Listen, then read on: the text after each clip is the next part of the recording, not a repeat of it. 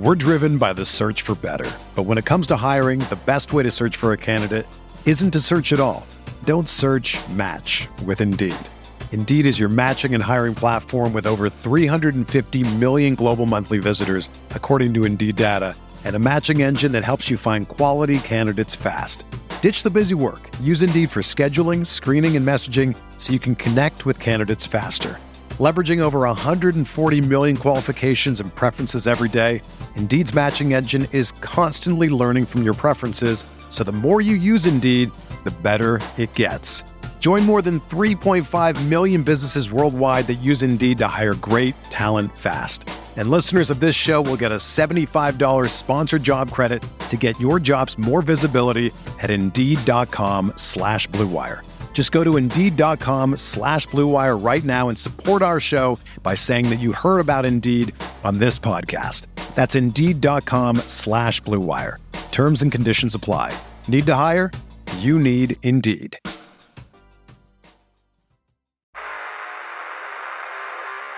You don't want it, you don't need it, but you're gonna get it anyway. The Kevin Sheehan Show. Here's Kevin. From the Giants 48. Howell under pressure. And then he will throw. It's picked off. Isaiah Simmons with the interception down the sideline. Simmons into the end zone. Touchdown Giants on their sixth takeaway of this game.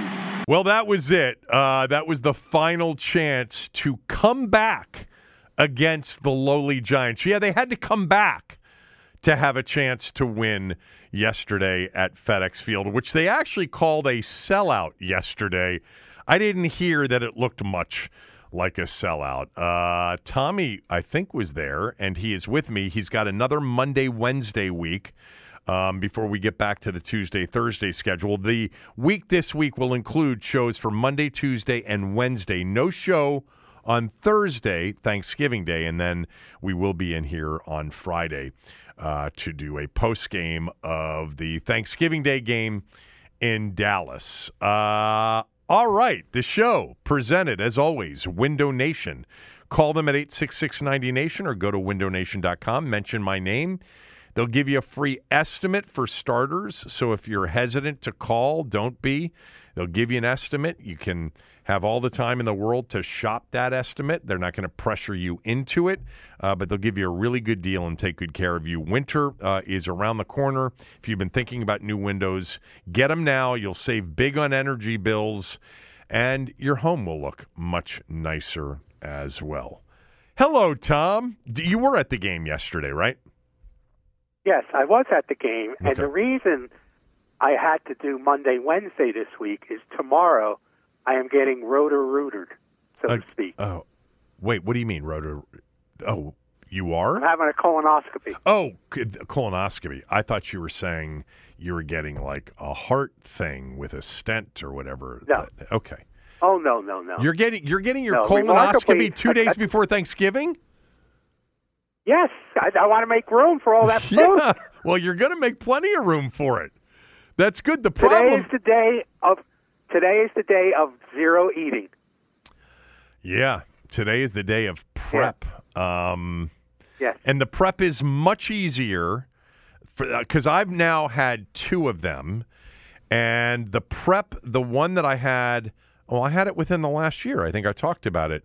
The prep was, you know, it's never comfortable, but I didn't have. To, they were pills. I didn't have to drink that stuff that I had to drink last time, and uh, Well, that's interesting because I have to I have to drink the stuff. They didn't give me pills. I should have asked about that. uh, you should. But have I had one that. of these nearly 40 years ago. hmm Oh, I know. where You, was told me. Three-day prep. Yeah, you've told me. I, Yeah. I've heard about Yeah. those. Yeah. Um, All right. Well, good luck with it. Well, thank you. Yeah. And you know, the thing is is when you're done, it's Tuesday, Thanksgiving's Thursday. You are going to want to eat something when you're done. I think that meal Yes.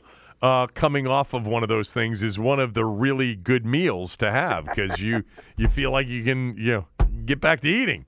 Yeah, Um absolutely. yeah, we ha- we have we have a busy week. You're going to Philly, right? Yes, I will Uh, be going to Philly with where there'll be about 31 relatives in, uh, together in one house. We're doing the hosting of Thanksgiving, which we have done for a long time now. And I think we've got 25, nowhere near the biggest group we've had, um, but a lot bigger than the group we had during COVID. So, uh, Yeah. yeah, 20, 25 or so. It's supposed to be, we're supposed to get a massive rainstorm tomorrow, tomorrow night into Wednesday. You know what I have noticed in, in watching some of the coverage of, th- like I've, I've read about Thanksgiving travel this week. People now go earlier. Wednesday used to be the single biggest travel day of the year, followed by the Sunday of Thanksgiving weekend where people were returning. Now Tuesday's just as big as Wednesday. So Okay. people are leaving earlier. That may be a function too of people aren't back at work as much as they were pre-COVID. I don't know. Um, anyway, I love Thanksgiving. It's my favorite holiday of the year. I wish Washington weren't playing on Thanksgiving. I know for a lot of you, you like doing it, but I end up having to focus on the game, and then uh, I have responsibilities during the game, pre, post. Uh, but my wife has already given me instructions this year that we are going to eat at halftime. I told her how long halftime is. She said, Well, that's not long enough. So you'll just hit the pause button and you can fast forward through the commercials. That's fine. I don't even, you know what, Tommy? I swear to you right now, if I didn't do what I did Thurs this Thursday, I would I'd sit down for Thanksgiving dinner. I would definitely be recording it or pausing it. I wouldn't be in a hurry to get back to it. Just not a Cowboy Redskin Thanksgiving Day game that has a lot of meaning this year. So do Well, you you know, there haven't been that many uh, that this team has won. They've only won two I out know, of ten games but they played on Thanksgiving. but they've all come in the last, you know, well, 11 years now. Yes, Robert Griffin the yes, third's RG3 2012 and then. Alex Smith. and then Alex Smith. They crushed him for I think forty-one to fourteen or forty-one to twenty-four, something something like that. Um, yeah, uh, true. Uh, man, it just seems like you know th- there were a lot of years in which, for whatever reason, they didn't have Cow- uh, Cowboys and Redskins didn't play a lot on Thanksgiving there for many many years, but this last 10, 12 years, uh, there have been plenty of Washington Dallas Thanksgiving Day games. So, anyway, you know what it is, Tommy? I'll tell you what it is. You ready for this? It's because you can put anything on Thanksgiving Day and it's going to get a massive rating. Massive rating. And so they want to save the two Philly games with Dallas for you know regular Sunday or Sunday night football, which is which is a big spot. It's just like the Thursday night Thursday night regular season opener. They had Detroit uh, in that game against the Chiefs, and the Chiefs could have had you could have opened that game uh, this the season with Philly because they're there tonight. Um, huge game tonight. By the way, I like the under tonight. Uh, not not a smell test pick. I just like the under. Um, and uh, they picked Detroit. I mean, Detroit's good this year, and they knew that Detroit would be better. But you don't have to put, you know, big name teams on Thanksgiving anymore, which is why now Washington has had a bunch of them in recent years because it's not They're really the, important. They're the Detroit of of Washington. They're they're the second. They're the second version of the Lions. Yeah. I mean, they played the Giants last year. The Giants ended up being a good team last year, but there was an expectation that they would be good. They played the Raiders the year before that, Washington the year before that. They did play the Bills in 2019, Washington the year before that. Yeah. Um, God, Washington since 2016. This will be the fourth game against the Cowboys on Thanksgiving. Fourth. Okay. Um, all right. So I will have my complete game take coming up in the next segment of the show. I have some high level thoughts on this game, you know, uh, in general, but I think the number one story coming out of this game, given that they lost it, is Should they, will they fire somebody? Ron Rivera, Jack Del Rio being prominent among the names uh, being uh, wished for by many in the fan base. Do you think they should be fired? Do you think they will be fired? As of now, they haven't been, as of the recording of this podcast on early Monday afternoon. I think they should be fired. I don't think they will be fired. And like I wrote in my column, the only thing that's probably going to save Ron Rivera from not being fired this week is Thanksgiving. You, you said the whole short work you, week. You situation. wrote the, you wrote the Pilgrims saved Ron Rivera this week. yeah. Yes, they did. Yes, they did. I think I think that would only add to uh, an aura of chaos. Uh, if it was a normal week, I think the chances would increase significantly that both of them may be gone. Uh, uh, and also, you know, I mean, that may not be true, even though that's what I think should happen. You know, I'm not as well versed in the depth of the coaching staff as maybe the people who cover the team. And I know they have said there's really nobody on the team who can be the defensive coordinator, who can actually call, you know, def- defensive plays. Uh, you know, I, I, I find that hard to believe based on what I saw from Jack Del Rio, particularly yesterday, that, you know, somebody else couldn't be just as bad. But, uh, you know, they don't have a coaching staff full of people that can step up into these roles. We talked about Eric Bieniemy taking over as the head coach, and you've brought up, rightfully so, I think it's a good point. You know, that's not a good situation for him. No. Not at all. Yeah, I. In fact, I think actually now, given that they've got two games against the Cowboys, a game against the 49ers, a game against the Dolphins, I think there would be people that would be very angry if they handed the job to Eric Bieniemy and said, "Prove it." With these final six games left, it's setting him up to fail. It's not fair to him, and I don't think he should take it if they if they offer it to him. So I agree. I, I, I agree with you uh, because when you look at what's ahead, where are the wins going to come from? No, right now they've got a better shot at a top five pick than they do at reaching yes. where I thought they would reach, which is eight, eight, and one. Um, you know, a game or you know, game above or a game below five hundred. I'm okay with whatever Josh Harris decides to do. He is totally justified after yesterday, but really it's more than that. Yesterday felt like kind of a strike three, with the Bears loss being a strike one and the first Giant loss being a strike two. Um, and you can you can tell him to, to to head out or head back to the dugout, and we're going to pinch hit for him uh, starting in the next inning um, because you know those are three hideous losses.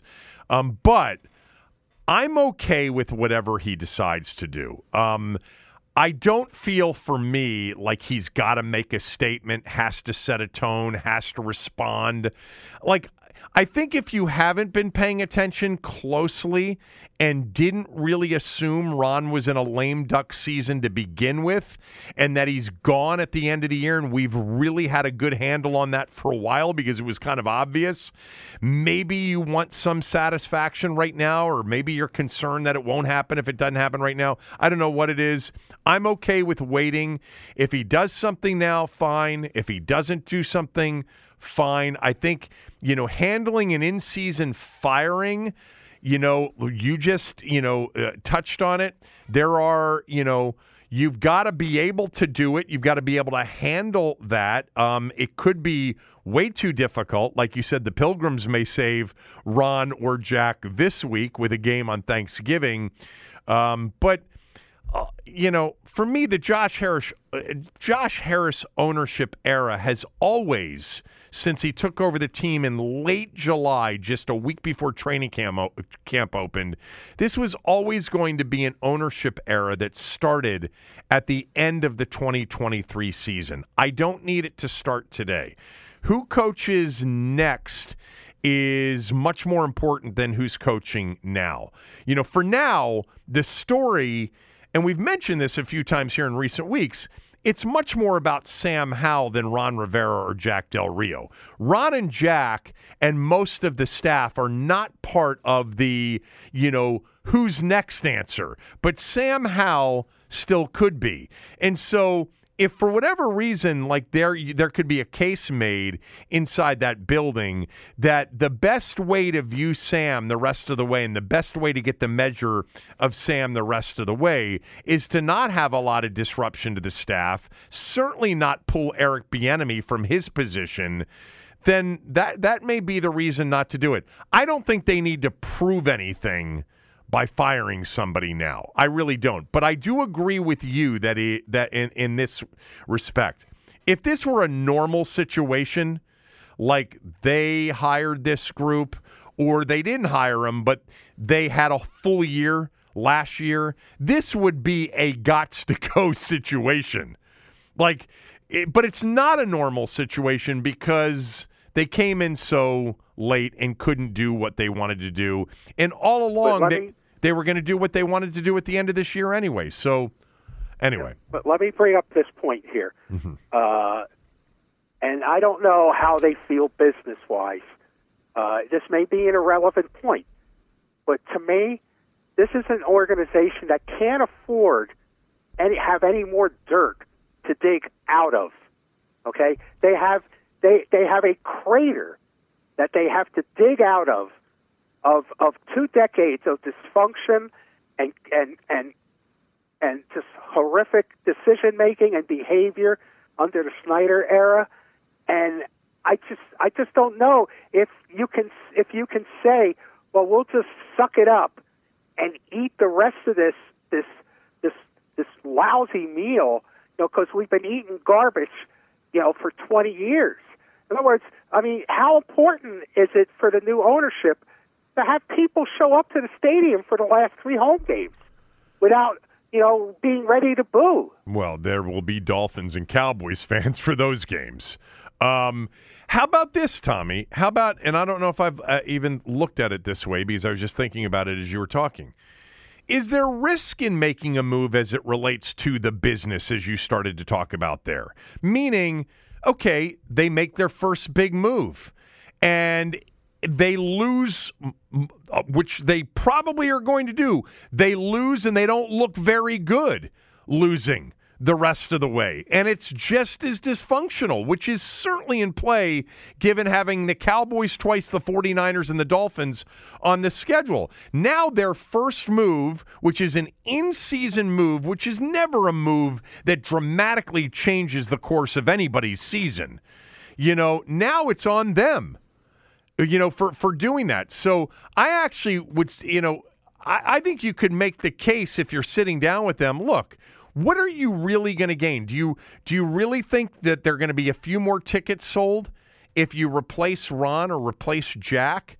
Um, versus you're going to probably get your ass kicked in those games anyway.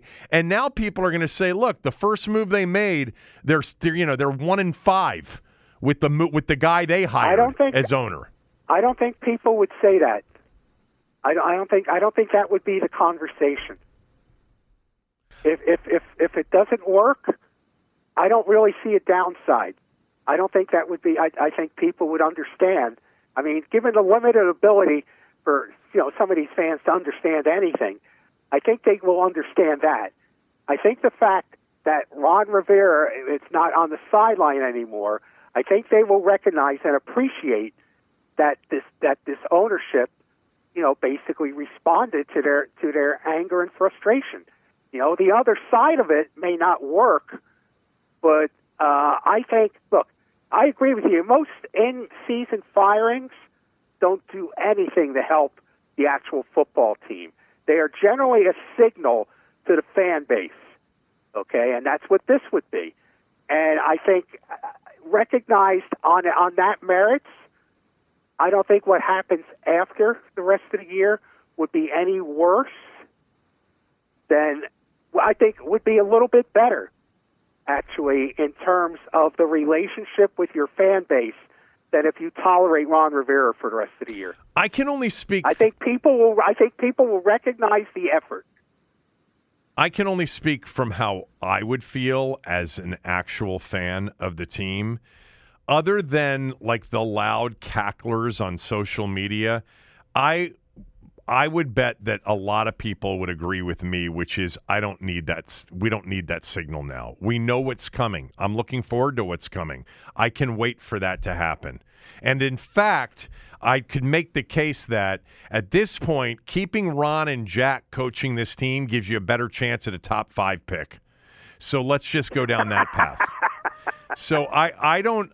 I mean, but I, that goes against that goes against the failure that you're predicting following a takeover of, of a new coach. I don't think either one I of mean, them's going to work out. I don't think either one of them's going to work out.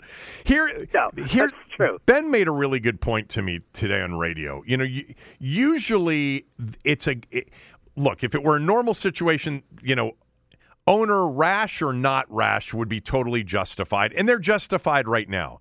But the reason Antonio Pierce took over when he took over in Vegas is because the players hated Josh McDaniels you know, and other coaches weren't fond of him either. It's not the case right now. You don't have a toxic locker room as far as we know right now.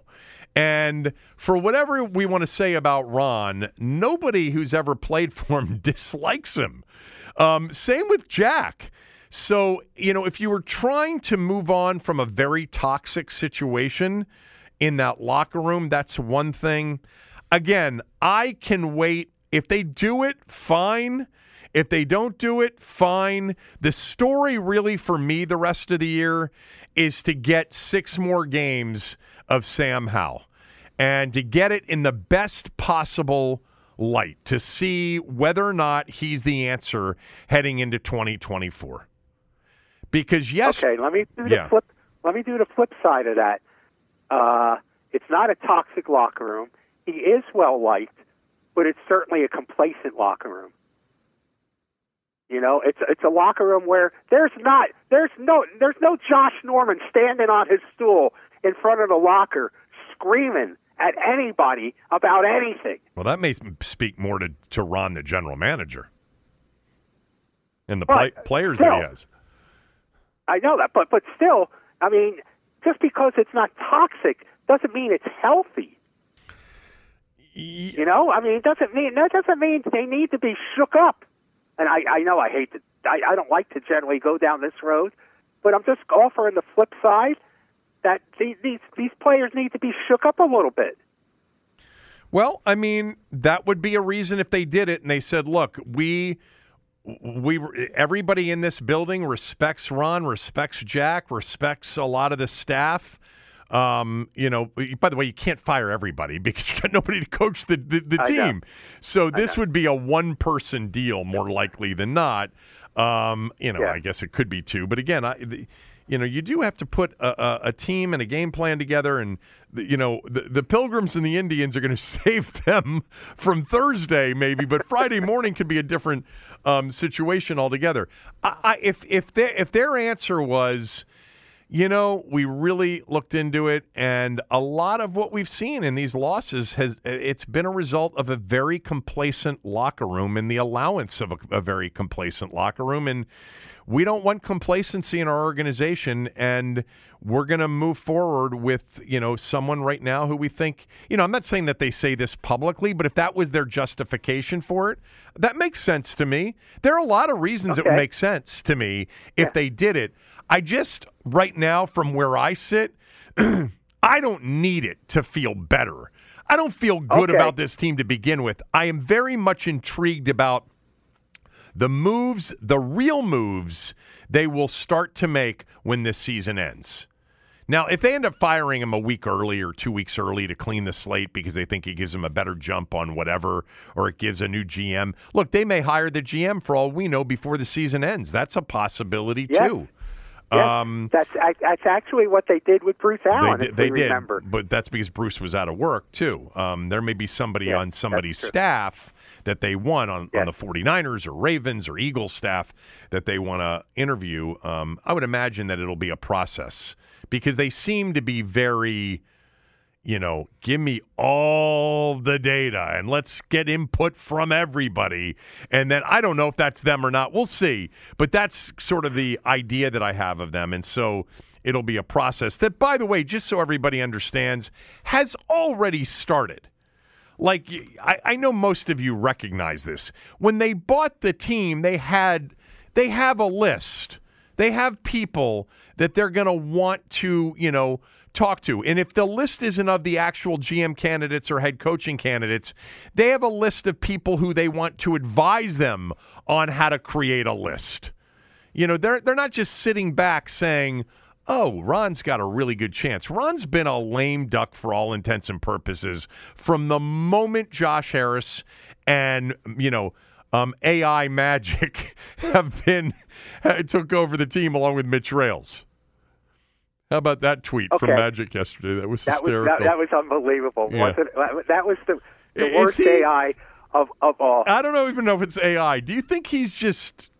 This is just kind of seeing what people. I don't know. Maybe Magic's got a sense of humor, as it turns out. Uh, okay. I, I think I think it's I think it's AI. Let me give you a plan B that accomplishes most of what you want to do if you're the owners, and still allows you to pursue the curiosity that you have about how the quarterback does the rest of the season. You just fire Jack Del Rio. I mean, how could the defense play any worse than than yesterday Yeah. to have nine sacks and and still, you know, make Tommy DeVito look like Eli Manning? yeah. I mean, you know, there were I mean, there were there were receivers that were so open in yesterday's game. I mean, how could anyone do any worse?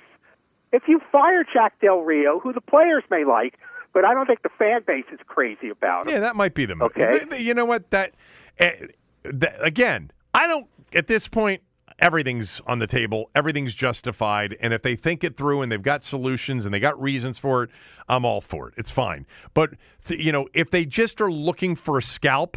So to speak, Yes. Jack's would probably be the one.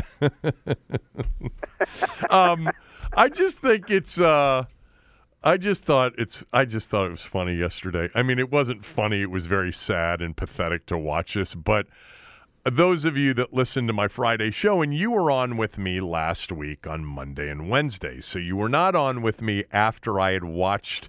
I went back, Tommy, because I had a radio guest on on Thursday from New York who said DeVito's got some talent. He can really throw the football. You know, it's one start that he doesn't have much around him. And so I went back and I came in here on Friday and I didn't give the dire warning like I gave before the Bears game and the Bears offense, but I said, Right. this guy can really actually throw the football and move around.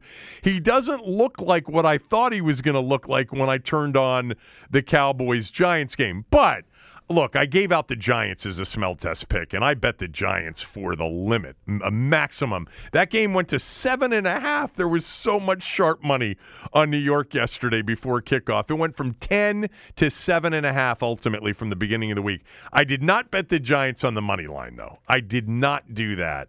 I thought about it, but I just couldn't pull the trigger because I really didn't want them to win the fucking game. I wanted, I wanted like one more week, five and six Thanksgiving. All right, who knows? Maybe they play well against Dallas and pull off a shocker and you know whatever. But you know it's that that's over. Paulie took me to task last week on radio, and he was right. He said they're a bad team, and I said they're not a bad team.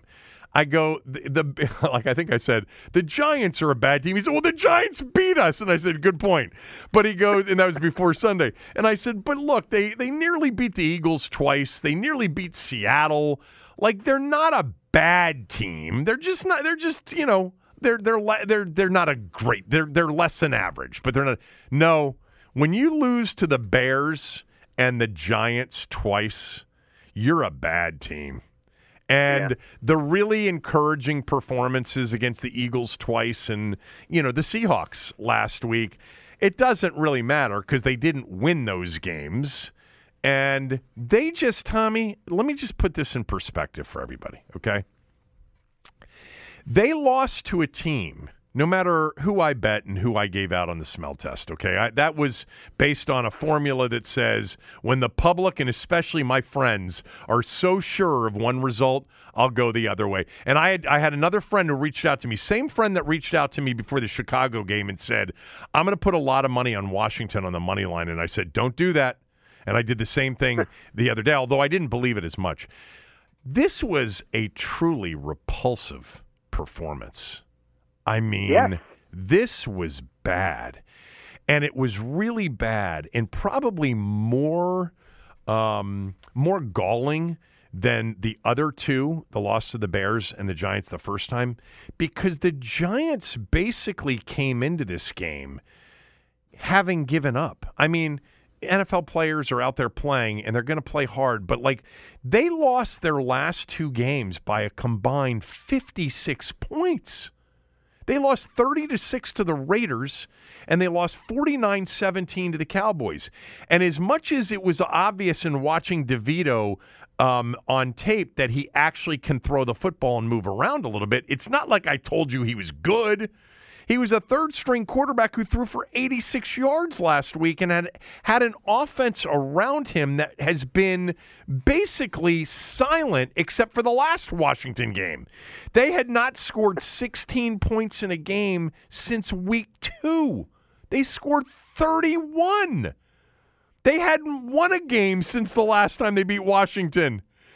And it's been like the Giants and watching the Giants here recently, like when they lost to the Jets and they allowed Zach Wilson to go the distance for a, a walk-off uh, field goal to beat them. That was it for them. You know, Tyrod Taylor was hurt. They they put in DeVito. They've left him there. They're essentially in the market for Caleb Williams and for Jake, Drake Maye and the quarterbacks as well. And they came into this game in complete shambles, in complete shambles. And not only did Washington not win in a game that was the first one I've called a should win game in years, they lost big. I mean, I know they had the ball with a chance at the end, but they were they deserved to lose that game. And so I don't know, man. That that was And let me just that let was me just bad. point out something. Yes, it was it was bad, but a discussion that we've had many times before, and I'm usually on the other end of the discussion.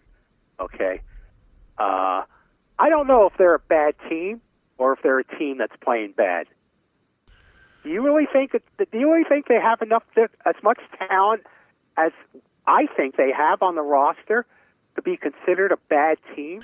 No, I I, think they don't. have talent. I, I'm just giving Paulie some credit because when you lose Okay. to the Giants But- twice and the they- Bears, Yeah. you know, I mean, know.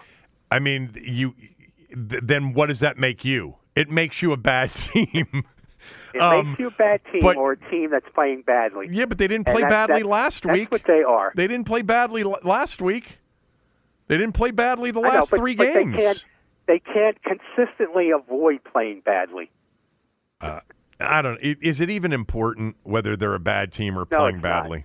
Not important. because I, in addition to Ron, I think a big part of this conversation now is about the quarterback. You know, um, I, I want to come back to Ron a little bit later on, but you know, as far as the quarterback goes, um, we've got to find out if Hal is the long term answer. And I know some people are absolutely convinced that they already have the answer. And you know what? It's not unreasonable now to have that opinion. You're entitled to it. You're always entitled to it. I think it was unreasonable in August, um, for sure. But he's given you enough reasons to believe in him. I'm not entirely sure yet. You know, he's done a lot this year to make me believe there's a chance he's the guy. But games like yesterday are reasons to put the brakes on. You know, um, it, it th- those are reasons to say, you know, we don't have to rush. We don't have to declare. He wasn't the biggest issue yesterday, Tommy, by a long shot. Okay, he didn't play well, um, but there were plenty of issues that weren't, you know, of his doing and were were bigger. But here's what has to happen if you really are convinced that Sam Howell today is a franchise quarterback, whatever that means. Ben and I got into this conversation today. I just see, I, to me, a franchise quarterback means he's a guy you know you want to be your starter for the next five to 10 years, and you're not going to be looking for somebody. So he's got to be top 10, top 14, 15, worst case. And here's the thing um, if he's that guy, you know, you can't make the number of mistakes he made and come out expecting like a ringing endorsement to continue. You know, I mentioned this guy earlier this morning on the radio show. Aidan O'Connell is a rookie quarterback um, for the Raiders. Um, actually, liked him yeah. a lot in college uh, coming out. He had his third career start two weeks ago against the Giants. He didn't throw an interception. He didn't take a sack. He had an excellent 81.2 QBR number, and his team won the game 30 to 6. Um, and the bottom line is he did nothing to get in the way of beating the hell out of a bad football team, the same football team that Washington and Sam Howell faced yesterday. So you know, it's like we don't need to rush this. Yesterday, he was not the prior he wasn't the main problem, but he was part of the problem, and he certainly wasn't part of the solution to beat a team that should have been beaten and was beaten by a rookie yeah. quarterback with far fewer st- starts. I am looking you forward know, to Thursday from the Sam, from the Sam perspective, Tommy, because he has proven one thing more than anything else. I mean, he's got the arm strength, can make all the throws, he's mobile. But the other thing he's proven this year is he's proven that he's resilient. He's proven that he, he he's got you know kind of that ability to um, throw what just happened off, you know, his backside and just keep slinging it. The Arizona game was not a good game for him. Next week was Denver. He played great. The Buffalo game was a hideously painful performance for him. He played really well the following week at Philly. The Bears game was a struggle. He played better against the Falcons. The Giant game, the first one, was an unmitigated disaster and he bounced back with three solid to really good games against Philly, New England, and Seattle. So I think Thursday's game, which by the way will be against the best defense they have faced all season long, this is a really this is a good test for him. I I, I expect him to play better. I expect the offense to be better. How can you say that?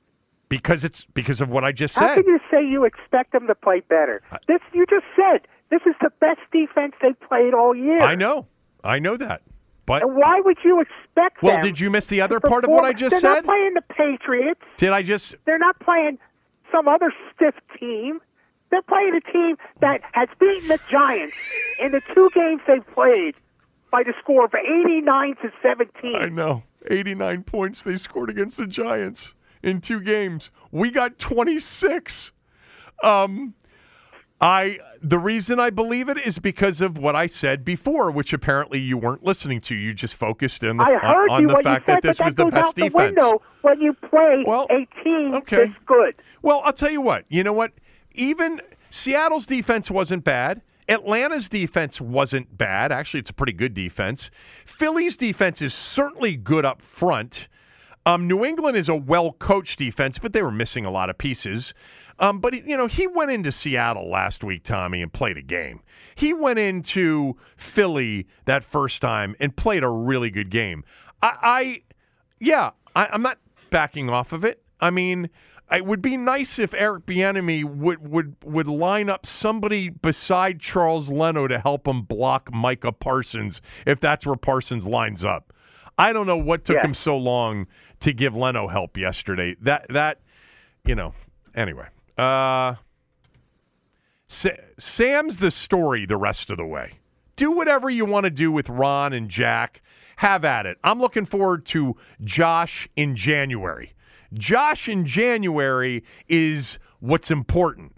What he does now, unless you you know think complacency is creating a culture problem or there's some sort of toxic issue, I'm okay if he doesn't do anything.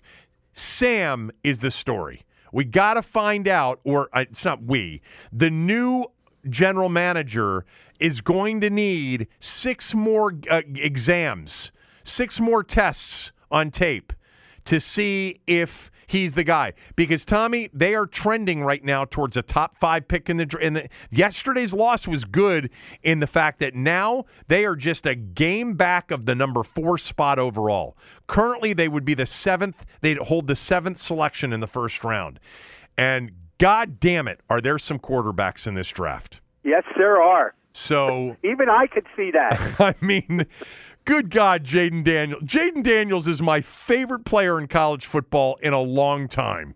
The performance he put on, people will say, well, it was Georgia State. Okay, well, last week it was Florida. The week before that, before he got hurt in the first half, it was in Tuscaloosa against Bama.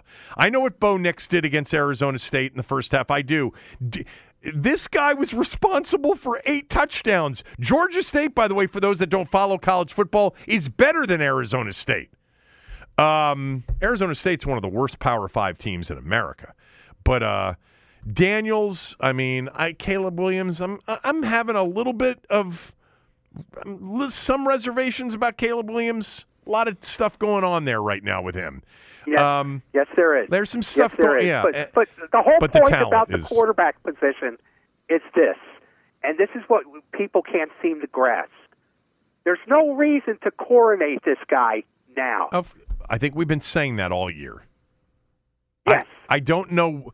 I think it's again the loud screamers on the internet primarily. I think most reasonable people understand that it's been up and down. There were three really good games in a row, and they were the most encouraging games. And then yesterday was not good. He was not the, the again far from the worst of yesterday. But you know, all you got to do is go out there and not hand the game to the other team. And that's what the offense did yesterday. Handed it to him on a silver platter. Defense wasn't very good either. Um, all right. Uh, what else? I want to get to my game take. I'm sure you've got some things okay. to add. Um, and we will yeah. do that right after these words from a few of our sponsors. We're driven by the search for better. But when it comes to hiring, the best way to search for a candidate isn't to search at all. Don't search match with Indeed. Indeed is your matching and hiring platform with over 350 million global monthly visitors, according to Indeed data, and a matching engine that helps you find quality candidates fast. Ditch the busy work. Use Indeed for scheduling, screening, and messaging so you can connect with candidates faster. Leveraging over 140 million qualifications and preferences every day, Indeed's matching engine is constantly learning from your preferences, so the more you use Indeed, the better it gets. Join more than 3.5 million businesses worldwide that use Indeed to hire great talent fast. And listeners of this show will get a $75 sponsored job credit to get your jobs more visibility at Indeed.com slash BlueWire. Just go to Indeed.com slash BlueWire right now and support our show by saying that you heard about Indeed on this podcast. That's Indeed.com slash BlueWire. Terms and conditions apply. Need to hire? You need Indeed. The best way to learn a language? Immersion. Living where the language is spoken and using it every day. But if that's not in the cards this year, you can still learn a language the second best way, and that's with Babbel. Be a better you in 2024 with Babbel, the science-backed language learning app that actually works. Don't pay hundreds of dollars for private tutors or waste hours on apps that don't really help you speak the language. Babbel's quick 10-minute lessons are handcrafted by over 200 language experts and help you start speaking a new language in as little as 3 weeks. Babbel's designed by real people for real conversations, and their tips and tools are approachable, accessible, rooted in real-life situations and delivered with conversation-based teaching so you're ready to practice what you've learned in the real world. Here's a special limited time deal for our listeners. Right now, get up to 60% off your Babbel subscription at babbel.com slash bluewire. That's 60% off at babbel.com slash bluewire, spelled B-A-B-B-E-L dot com slash bluewire. Rules and restrictions apply. Pay attention. Here's Kevin's game take. The game take brought to you by my bookie. Thanksgiving is one of my favorite holidays. It's actually my favorite holiday. Good food, boosted bets, and Turkey Day parlays for all.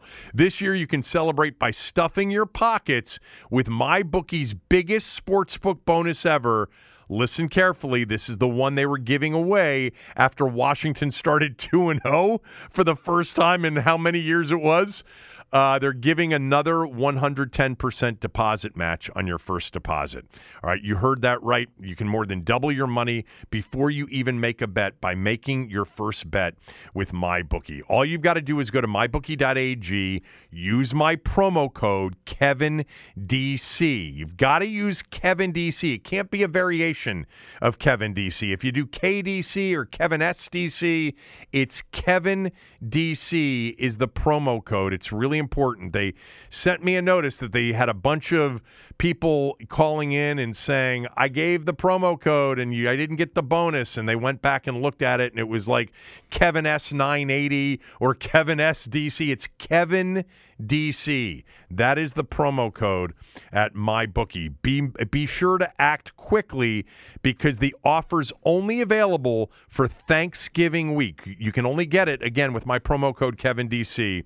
You won't find it on the website. You're not going to find this offer on the website. You just got to put in my promo code when you sign up. With MyBookie, you can now stream games and live bet them, turning every game day into a payday. Bet anything, anytime, anywhere with MyBookie. MyBookie.ag, promo code KevinDC, a 110% deposit match. All right. That means you deposit a thousand bucks, you'll have 2100 in your account. They're going to give you 1100 dollars. All right, Tommy. Um, what I liked, what I didn't like, and uh, a few other observations.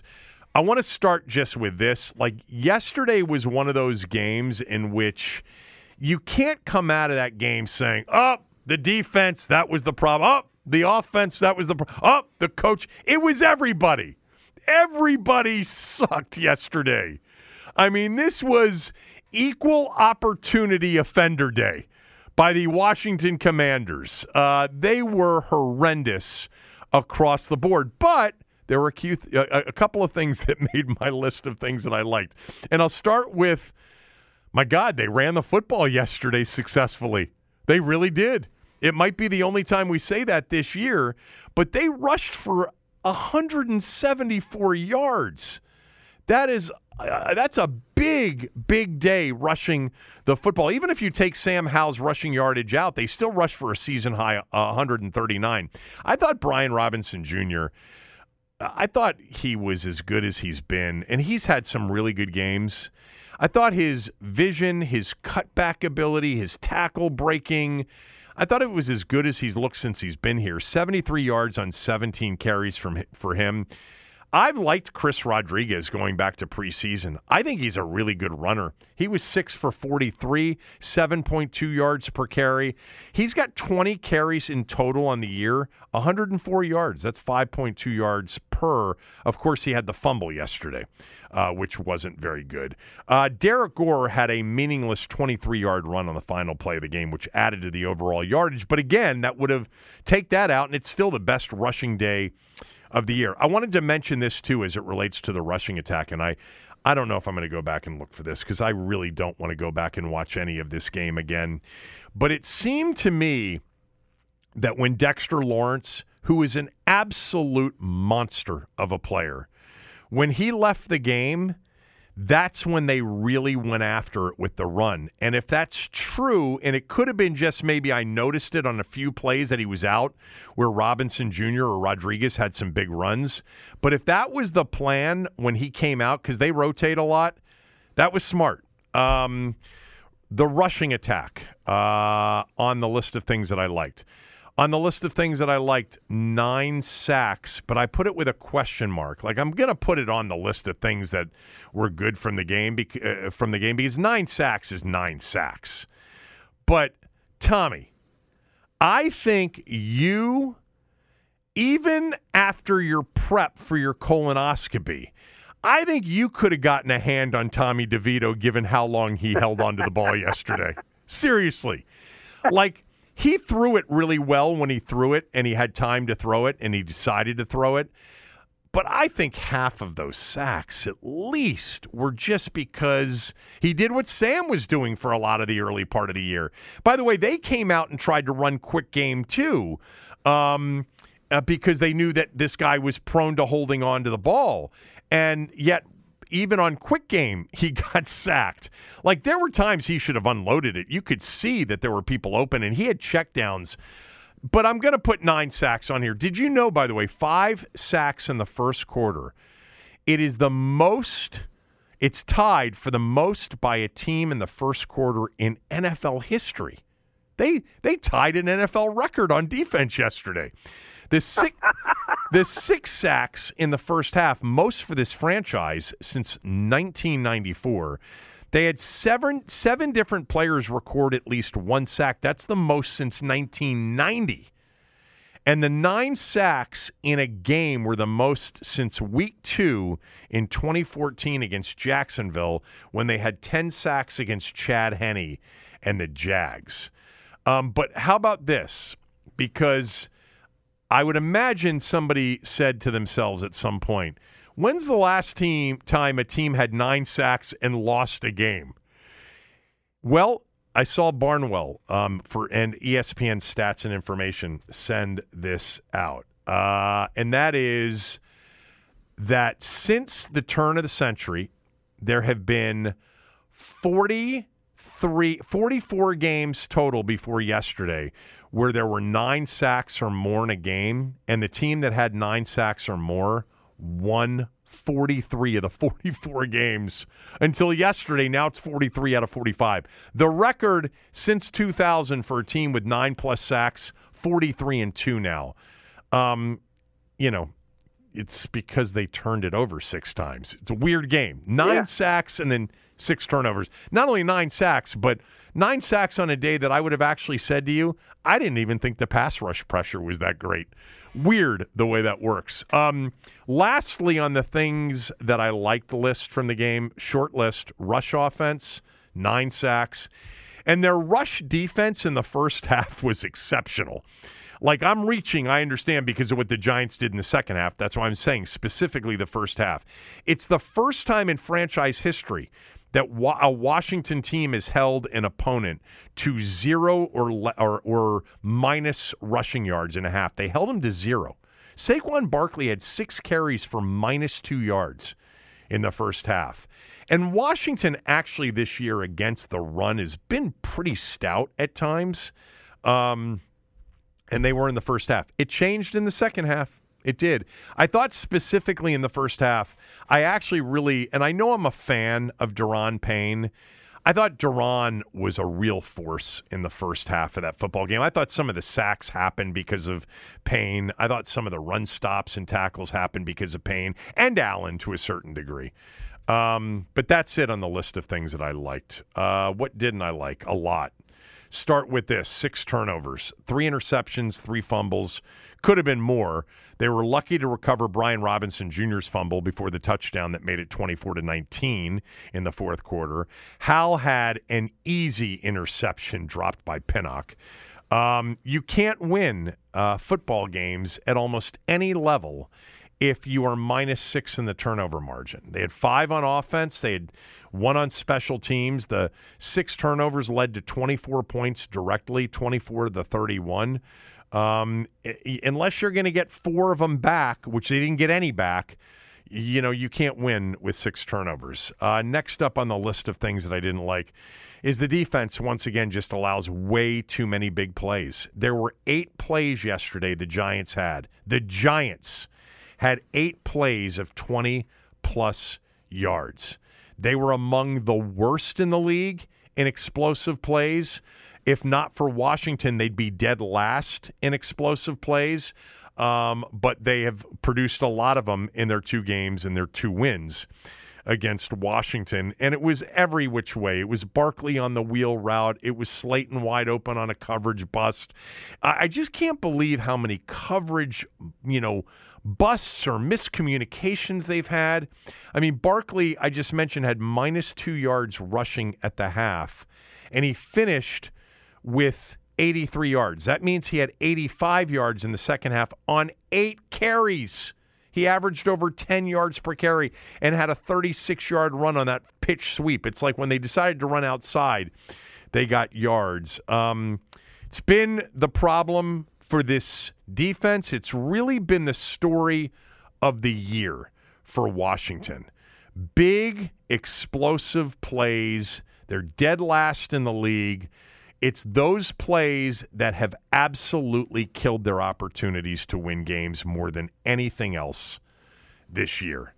Um, Special teams, bad day for the special teams. Joey Slye missed a PAT for a second straight game. The snapping was a problem again. He made the field goal that made it 14 to 12 on another bad Camaron Cheeseman snap. Pringle fumbled the second half kickoff return. It was a pretty good return before he fumbled.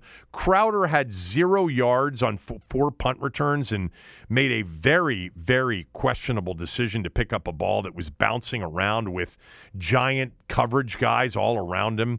Um, not a good day for special teams. Coaching staff is next on my list. This is in no, you know, order really, other than turnovers being number one.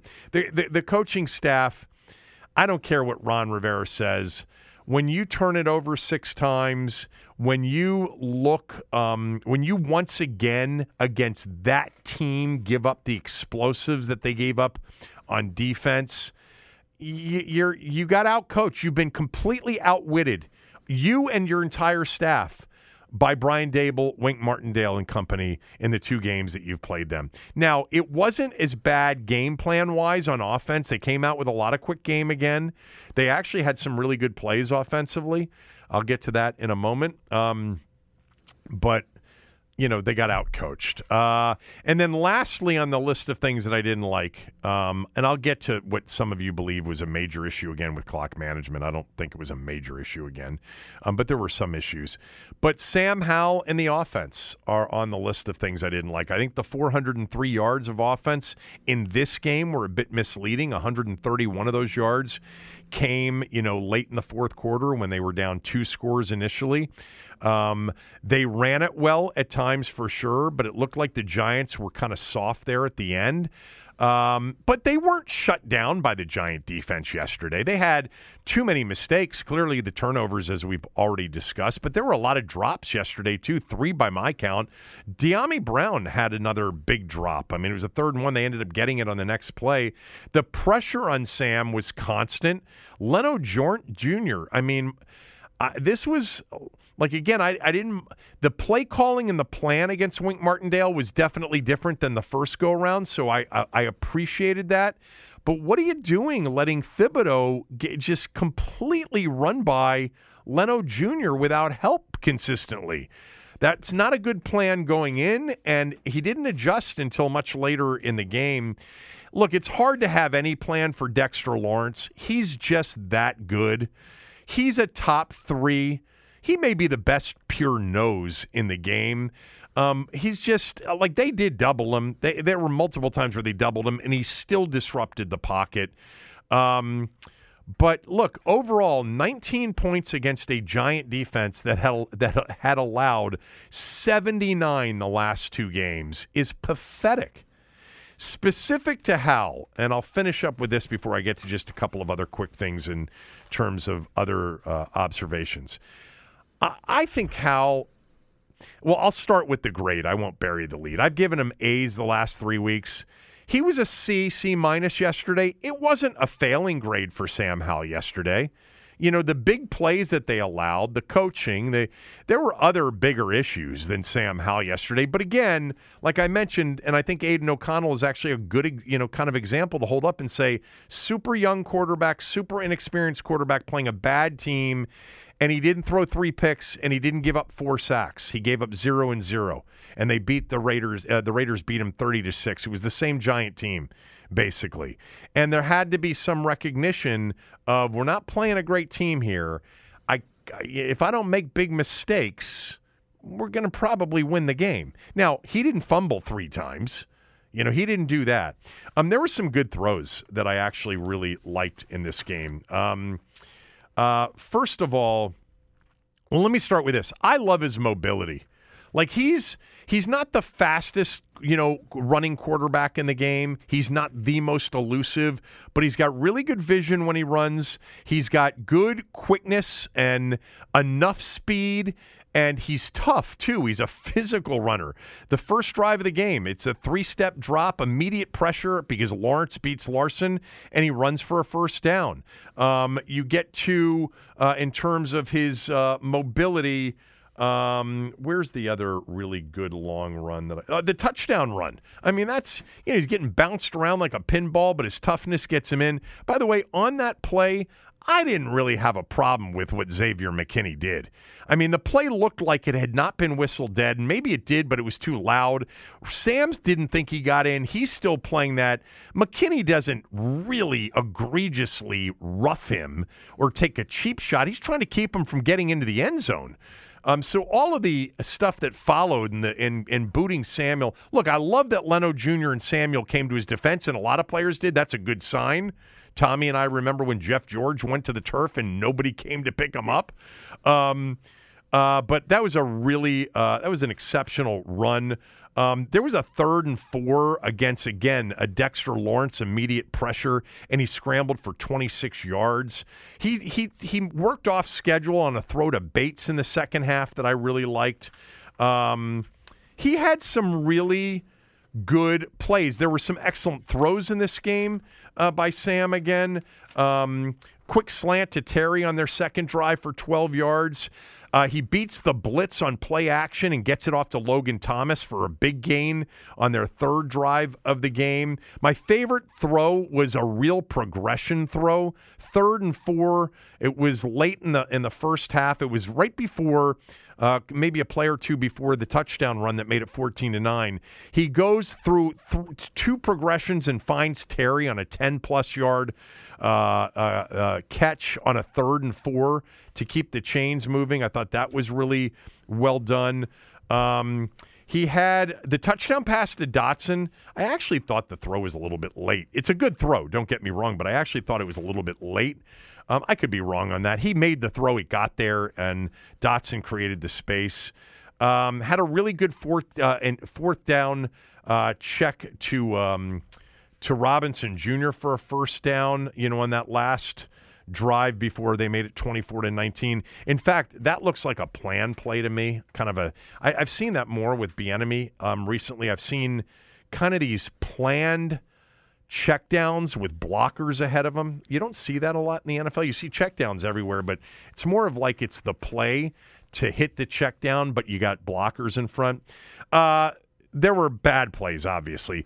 I, am not gonna, you know, I'm not going to completely take him off the hook for any of these interceptions. But the first one, I actually think was not his worst throw, but that's not the the read there. You want to take a shot, but you got to get off that when you see the the coverage it was there, and it wasn't a good throw by any stretch of the imagination.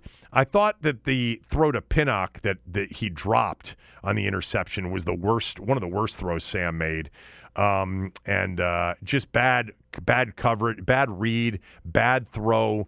Um, it looked like he was starting to press a little bit, you know, at that point because, you know, they hadn't scored or whatever it was, seven to three or whatever it was at the time.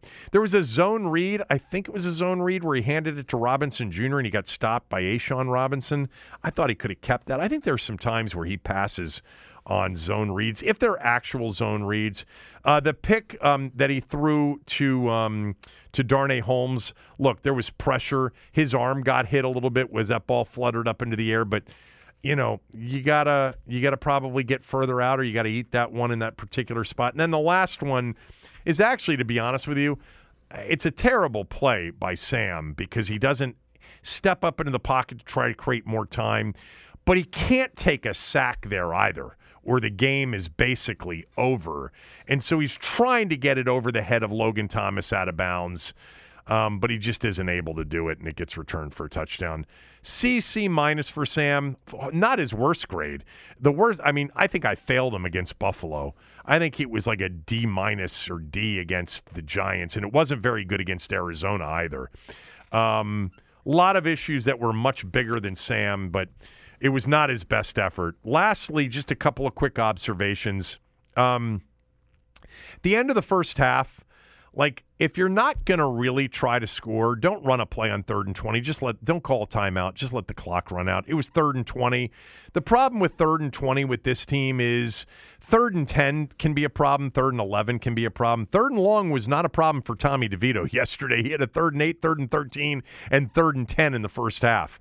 Um, but I would just let the clock run out. You're getting the ball to start the second half. Either be aggressive and throw it down the field or try to set up a fourth down that's makeable and call the timeout sooner or don't call the timeout and let the clock run out. And as far as at the end of the game, you don't take a timeout with two minutes and six seconds to go. I've explained this many times before. You want your timeouts before the two minute warning, but once it gets to about 206, you got to let it go to the two minute warning. Why? Because you give the opponent a free opportunity to throw the football for the first down without any punishment of the clock stopping because it's going to stop anyway. So if your last timeout's at 212, they can't throw it on the next play if they're trying to make you burn your timeouts. They're going to run the football because, you know, if they throw it and it's an incomplete pass, there's a huge penalty for throwing an incomplete pass in that spot.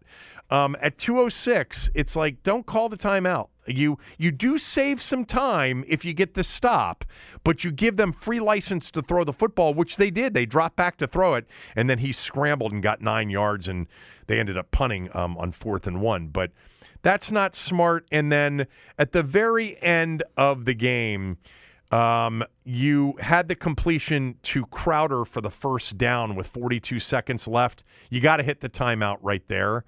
Um, and I know that that's your last time out, but you don't want to burn 13 seconds. You only burn 13 seconds when you're out of timeouts and you have no choice and you're hustling to get up to the line of scrimmage to spike it or, or to run a play. You have a choice there. You've picked up a first down. You should bang the timeout there at 42 seconds. Instead, you didn't snap it until there were 29 seconds left, and you got a false start on Leno Jr., and you had to burn the timeout to save the 10 second you know, um, clock runoff. And that's not the worst error I've ever seen, but it's not you, like you just you have to bang it at 42 seconds after that first down with a play in the field of play. And they didn't, and they ended up burning it anyway, and they didn't have any left, and they had wasted 13 seconds. Other than that, how's the hot water doing in the locker room? um, oh my God! Yeah. Uh, yeah, I got one thing. Yeah. One thing I wanted to add to the whole big, to bigger picture kind of thing. When we're talking about uh, Sam Howell and we're talking about Eric Bieniemy, I think this is a, an important consideration. Terry McLaurin has zero games with 100 yards catching. Ben told me, reception. Ben told me the last time was was last year against the Giants in the game that they tied. He had 400 yard plus games last year yeah. with Taylor Heinicke as his quarterback. This year, zero. Yeah, that's not the, that. That's you're paying that guy to be your number one receiver. Uh, we all agree he should he, uh, given the right situation, he he should be a top receiver in this league. Not necessarily a top five, but arguably a top 15. Okay, uh, and you got you, you got to get him the ball more. In yeah, bigger plays. And, and the, the reason why, like, so there, there's a disconnect, I think, for a lot of people on that. It's like, how is it that Terry McLaurin isn't way up there in yards, you know, in reception yards, in catches? When Washington's been, you know, through at the end of last week, they had thrown for more yards than anybody in the league. I did try to explain to everybody that they had played one more game than a lot of other teams. Like yards per game passing, I think they're now after yesterday, three, six, nine, ten, eleventh in the league.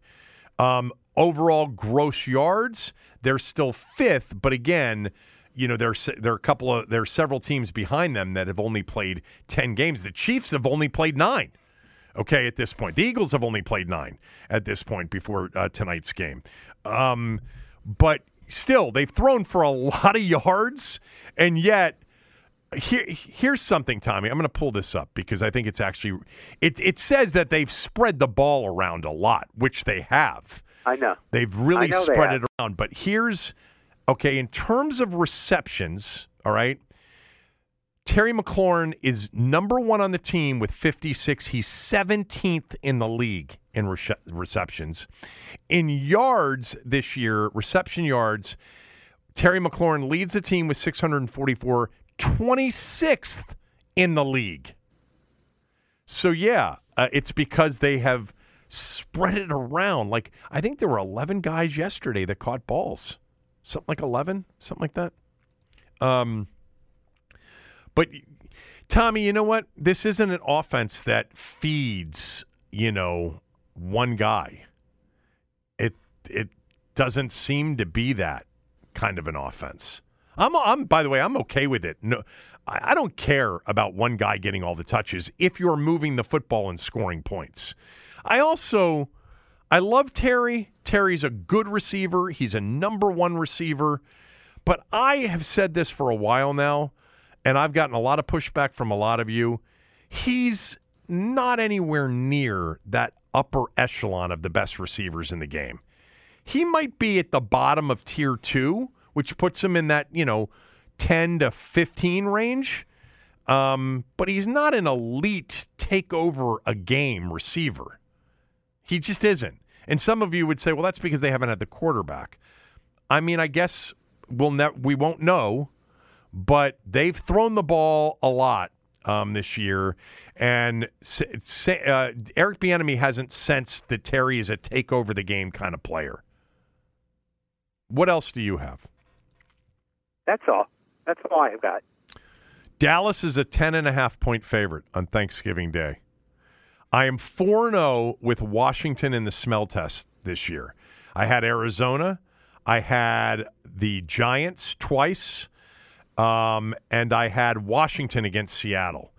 I can tell you right now, I'm pretty sure I'm going to have Washington on Thursday at Dallas. Nobody's going to be on them. And the line actually opened at 11 and it's down to 10 and a half. So there's a little bit of early sharp money on Washington, plus the points at Dallas. Hmm. Could the Pilgrims and Sam Howell save Ron or Jack? from an from a from an in season termination. All right, uh, I've got a couple of things I want to say about Ron Rivera. We've got the big game tonight, the game of the year tonight. We'll weigh in on that a little bit. Um, I and do- I have uh, a brief story about uh, taking my Spanish cousin to the Ravens game Thursday. All night. right, I haven't heard about that. Uh, I want to weigh in on what was a pretty rough weekend for Maryland sports fans. Uh, we will do that right after these words from a few of our sponsors.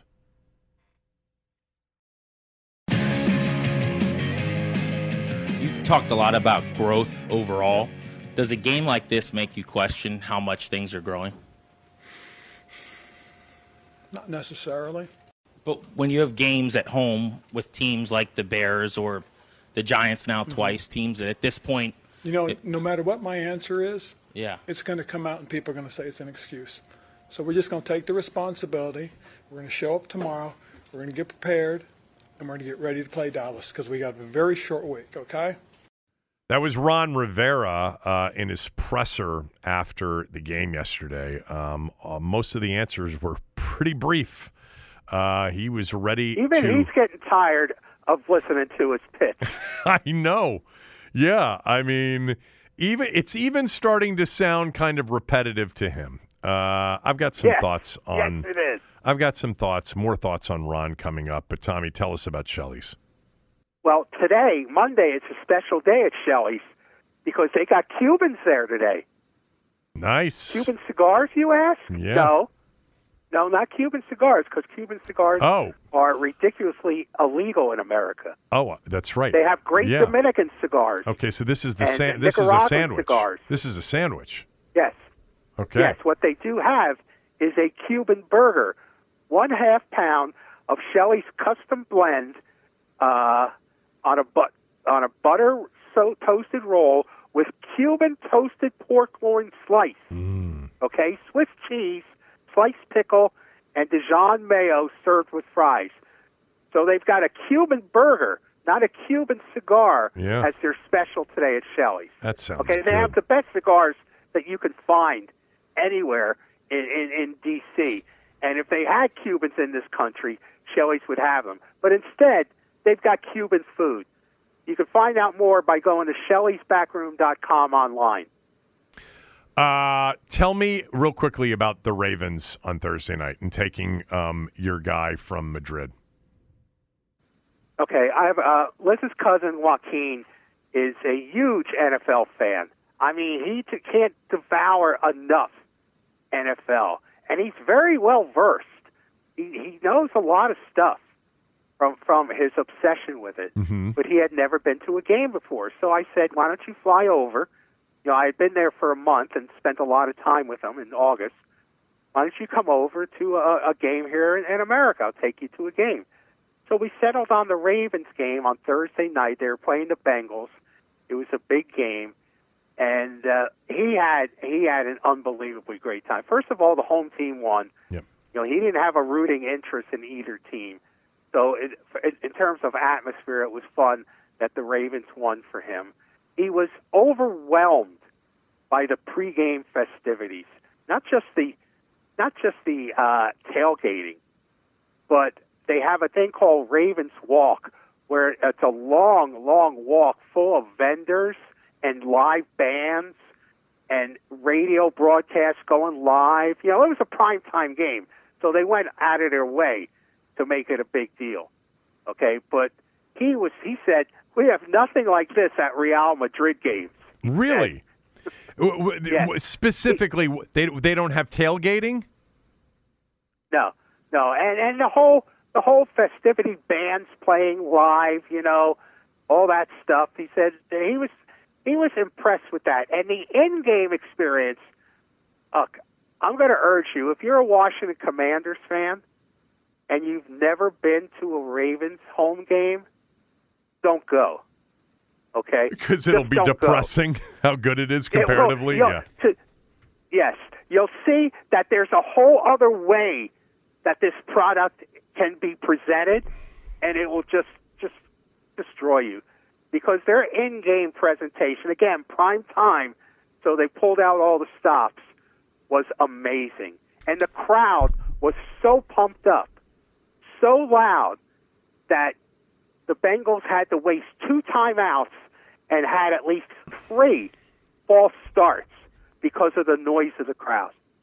It just stinks that you had this highly anticipated matchup of a game. And if he understood and follows the game, he knew that this was a big, big game in the NFL Yes. this year. And it turned out to be just a poorly played, you know, injury riddled, penalty filled Yeah. game that had no rhythm to it. And I talked about this on Friday's show, Tommy.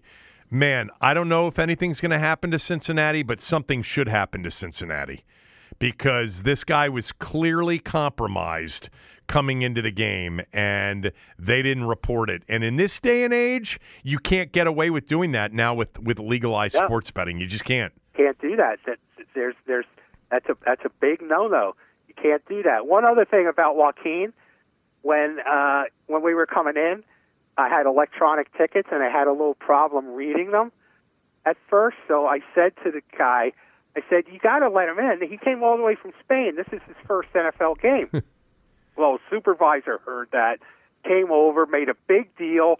They they brought him to customer service. They gave him a certificate Oh, great. for his first NFL Yeah. game and a button, you know, and and they just, just they just really pulled out the stop. So it was, even though it was it was a poorly played game, it was great for him. And the other thing, specifically about the football, you know, Lamar Jackson doesn't see the field very well. He really doesn't. He's he he has a hard time finding receivers sometimes. I was not impressed with his play in person on on that Thursday night. Hmm. Yeah, there are games. That's all. There are games with Lamar Jackson where I'm like, oh my God, he is so special. And then there are other games where you're like, how didn't he see that? How didn't he throw that? How didn't he complete that? Yeah. You know, whatever it is. Um, all right. Well, that's good. It sounds like it was a great uh, It was great. experience. Um, all right. I, I want to just real quickly, maybe not super quickly, I, I just want to talk about Ron for a second because going back to what we opened up with, if they cut him loose now versus later, it is totally justified. There are some things about Ron that maybe I should save for when he's fired.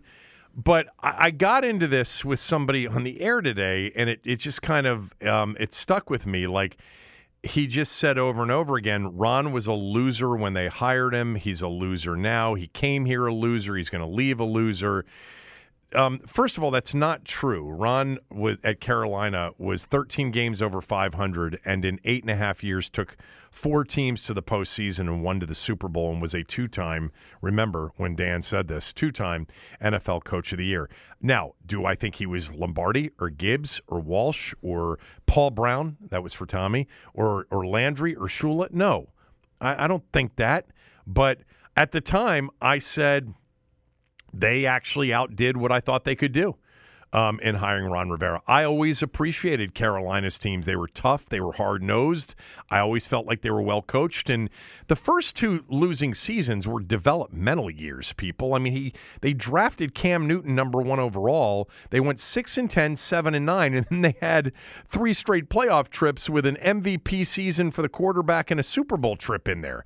So, you know, when you draft a quarterback number one overall and you play him right from the jump as Carolina did, you're given a little bit of developmental time, which is what he had with Cam. But whatever. The point is, Ron's been a good man. He's been a competent head coach. He has not been that here. He's been a good man here for sure. You know, um, but I also, and I know that you and I have talked about this before, we all understood more than even he did that coming here and working for this organization, he was doomed before it ever started. You know, nobody has ever succeeded here in the last 24 years. And we're talking about coaches with much better resumes than Ron's. Okay, Marty and Joe and and Mike all came and went and looked much worse when they left than when they came. Like Tommy has said before, although I don't know if you said it exactly this way, but something similar. This working here is not a job, it's a sentence. You know, and that's essentially what's been going on here for everybody that's come here. You know, the reverse car wash line about coming to Washington isn't some throwaway line, it's been true. You come here clean, you leave dirty. Now, they get paid well when they come here, but um, he's done his time. He's done his sentence. It's time for him to go. I just. I don't think anybody should think any less of him, the person. He did his time. He did the best he could. He was working for Dan effing Snyder. COVID happened. There was investigation after investigation. One of them was his. He hired Ryan Vermillion. Okay, I get it. He had a personal health crisis to deal with, and he got through that. He had a shrinking fan base that literally had shrunk to like a third of what it was. He had a garbage stadium to deal with. Um, I think looking back at these three and a half years, he actually had less of a chance to succeed than any of the people that came here before him. But it's time. The record says it's time. It's not been anywhere near good enough. He's not been a good coach here. He's not been a, good GM here. The the losses, uh, the bad losses to the Giants and Cleveland and the Bears, you know, and then and then what's been really kind of to me almost disingenuous, really, the recent attempts he's made to distance himself from you know, important things like one loss record and try to divert everybody's attention to this ridiculous narrative that this season's all been about Sam and the development of Sam. And, you know, he's been trying to communicate that, you know, this is it's not about don't look over here at the loss to the Bears. Look over here. Right. We got a young quarterback. It's just It's it's it's incredibly deflection shield. yeah, it, it, he's been ducking under the cover of Sam, and it's transparent, and nobody's been falling for it. Not to mention the fact that it's totally premature to do it. and it reeks of desperation. It reeks of somebody trying to save his job. And then the other part of that is just this implication, um, this wish or this desire that he wants to be remembered. He's already spoken in terms of what he wants to be remembered for, which is the culture and the quarterback. Like, you know, the, the line before the season, he'll be vindicated if, you know, he's not here when the team wins a Super Bowl with 40 of his 53 players and the, and the legitimate quarterback he left. Like he actually said, I'll feel vindicated. Send me my Super Bowl ring. Well, the 40 of the 53 in the quarterback had two chances to beat the Giants, and they're over. I mean, they've got th- this is a team that's got three wins over Washington twice and the Cardinals. Ron's Super Bowl roster, which I have liked the roster. I admit it. I like the roster. I thought it was in better shape than it's been in a long time coming into this season. But this head coach can take credit maybe for a culture that's changed to a certain degree. You know, when he got here, God rest his soul, but you had a quarterback here that was the owner's choice. You had some bad dudes on the roster. You know, he he he got rid of people that didn't want to be here, like Quinton Dunbar and Trent Williams. You know, you uh, know, he didn't want to put up with the bullshit. I think there was a mistake, but whatever. I think there, you know, I think he's a man of high character, and he's brought some culture to the organization. But if, you know, the taking credit for a quarterback that there's no credit to take yet for anyway is ridiculous. And nobody's going to remember Ron Rivera for bringing Sam Howell to Washington if Sam Howell actually works out. Um, because Taylor Heinicke deserves more credit than Ron does. We all know what happened. But anyway, um, I guess I'm saying that Listen. because I think there is a chance that maybe something does happen this week. But whatever. I'm done on him. Uh, uh, yeah, I'm not. I'm not going to attack him personally because he, Yeah. from all accounts, like you said, he appears to be a, a a decent guy who's been through a lot here. Yeah. I think his his coach in Carolina was a bit of a charade. I disagree with you about his you know his coach in Carolina. I don't think he suddenly became a bad coach. I don't think he was a particularly great coach there.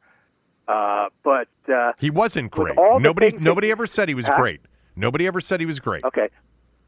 Okay. Well, uh, with all the things that you said uh, about all the all the issues he faced here, if you didn't go into this job in 2020 with your eyes wide open, then you only have any you only have yourself to blame. That's fair. But there was a lot more that you couldn't have seen with your eyes when you came here. No, but but there, but there was enough. I know. I know. There was enough there. But it was a lot more than Mike had to face or Jay had to face or Joe had to face or anybody else. but there was still enough to say this is that that- yeah, this is not going to be good for me. There will be other jobs that will be better for me than this job. Yeah, you know, we still don't know what kind. I mean, we know he got control over the roster. We know that ultimately, because Dan was so consumed with investigation after investigation, he actually probably had more autonomy than any coach Dan's had. Although the Haskins decision was a bad decision, you know, to say, uh, you know, let's give Dan what he wants. Let's see if, if Dwayne works out. Um, we can't get you know Joe Burrow anyway, and we don't think much of Tua or Justin Herbert. But certainly in hi- in hindsight, the Herbert uh, Herbert should have been the pick. Uh, but I, but again, I, I don't want to beat a dead horse here.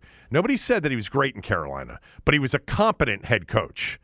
And and to discuss him as a loser, which you didn't do, um, or to discuss him as an incompetent head coach.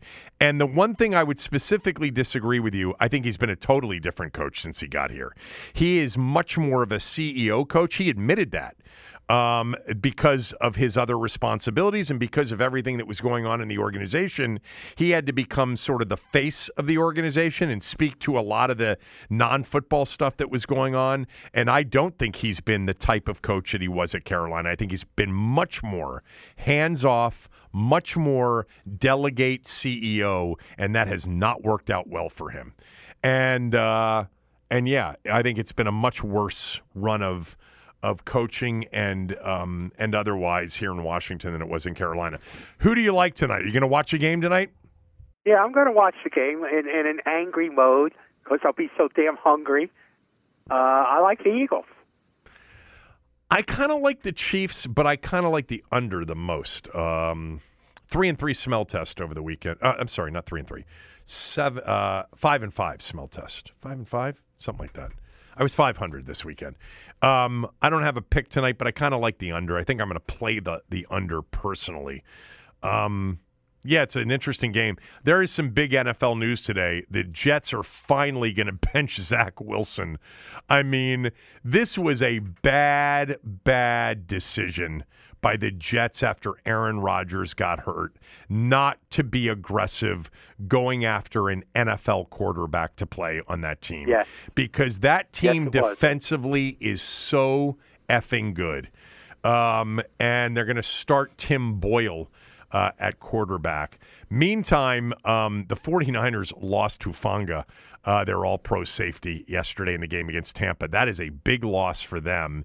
And the Browns are going to stick with Dorian Thompson Robinson at quarterback, even though they signed Joe Flacco to the practice squad, and they'll elevate, I think, Flacco to backup quarterback. And Taylor Heinicke is not going to start at quarterback coming out of the break. They're going to go back to Desmond Ridder in Atlanta. Uh, Taylor got hurt in that last Falcons game, but he also had thrown for like 45 yards through three quarters when he did get uh, hurt. Um, I want to finish up with Maryland real quickly. Uh, they lost Friday night in hoops. They lost Saturday to Michigan in football. Before I get to some quick thoughts on that, uh, wanted to mention Window Nation, 86690Nation or windownation.com. Right now, here's the deal. For every two windows you purchase, you get two free, so you're paying half price on the windows. And if you want to finance the purchase, 0% interest for five years. If you've been thinking about new windows, get them now before the winter comes, before your heating bills rise. It'll save you big money, up to 30% on your energy bills. You're going to be dealing with a company that really will take excellent care of you. They always do with every listener to this show. Uh, most people say their home's in better shape when they left um, than when they got to their home to install the windows. They've got experienced people. You call them at 866 90Nation or go to windownation.com, mention my name. You'll get a free estimate, as I mentioned earlier in the show. But right now, buy two, get two free with 0% interest for five full years. Windownation.com or 866 90 Nation. Uh, Friday night, Maryland played a significant game against Villanova. They haven't played Villanova since 2011. You know, Villanova and Maryland recruit uh, very much against each other. Jay Wright is gone. Kyle Neptune's in. Villanova's won a lot of those recruiting battles against Maryland over the years. Uh, and, you know, it was a game in which Maryland wanted to kind of establish some, you know, credibility within the AAU ranks, within the high school ranks, et cetera, from a recruiting standpoint. More than that, you know, after losing two games in Asheville last week, they needed to get a win, uh, and they didn't get one. Um, they were absolutely horrible. And a 57 to 40 loss where the score was not even reflective of how badly they got beat. I mean, I for a while did not think they were going to get to 30 points, let alone 40. Fortunately, a little run at the end kept them from getting beat 50 something to 30 something. Um, it was a bad loss for sure. They played decent defense in the second half, but the game was over essentially by about the 10 minute mark in the first half. Uh, Kevin Willard's got a, a hole to dig out of. He's got a team that's really, really struggling offensively in particular. Um, he did figure out some of that stuff last year when they went through the same kinds of things. It's November. Uh, so I'm not, you know, I'm I, I'm not happy about getting absolutely throttled by Villanova. Um, but I also realize it's November college basketball, and there's a long, long road ahead.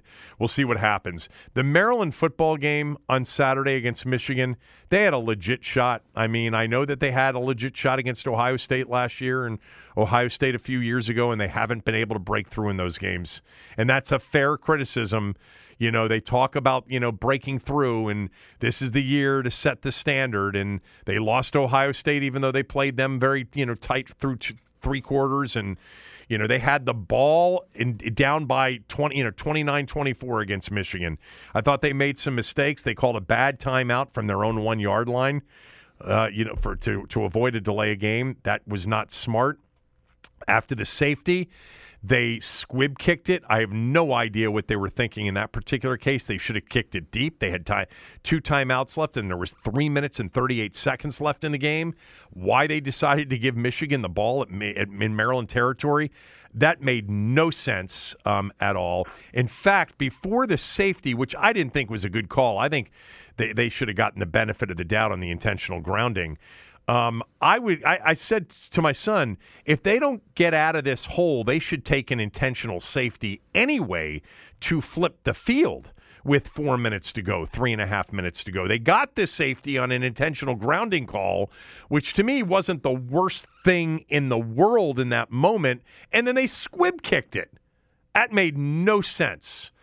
They lost 31 24. Um, they're going, this is a, you know, this is a team that has some players on it. I mean, they were they were down early and they came back and nobody has scored more than I think the most points Michigan had given up all year. They hadn't given up a point in the third quarter. They gave up four, uh, 14. No one had scored more than 13, I think it was, against Michigan. 15. Penn State, Maryland put up 24 and had a chance. Um, but, you know, sets up Ohio State, Michigan on Saturday for all the Big Ten marbles and another massive Ohio State Michigan showdown. I actually cannot wait for that game. That should be great.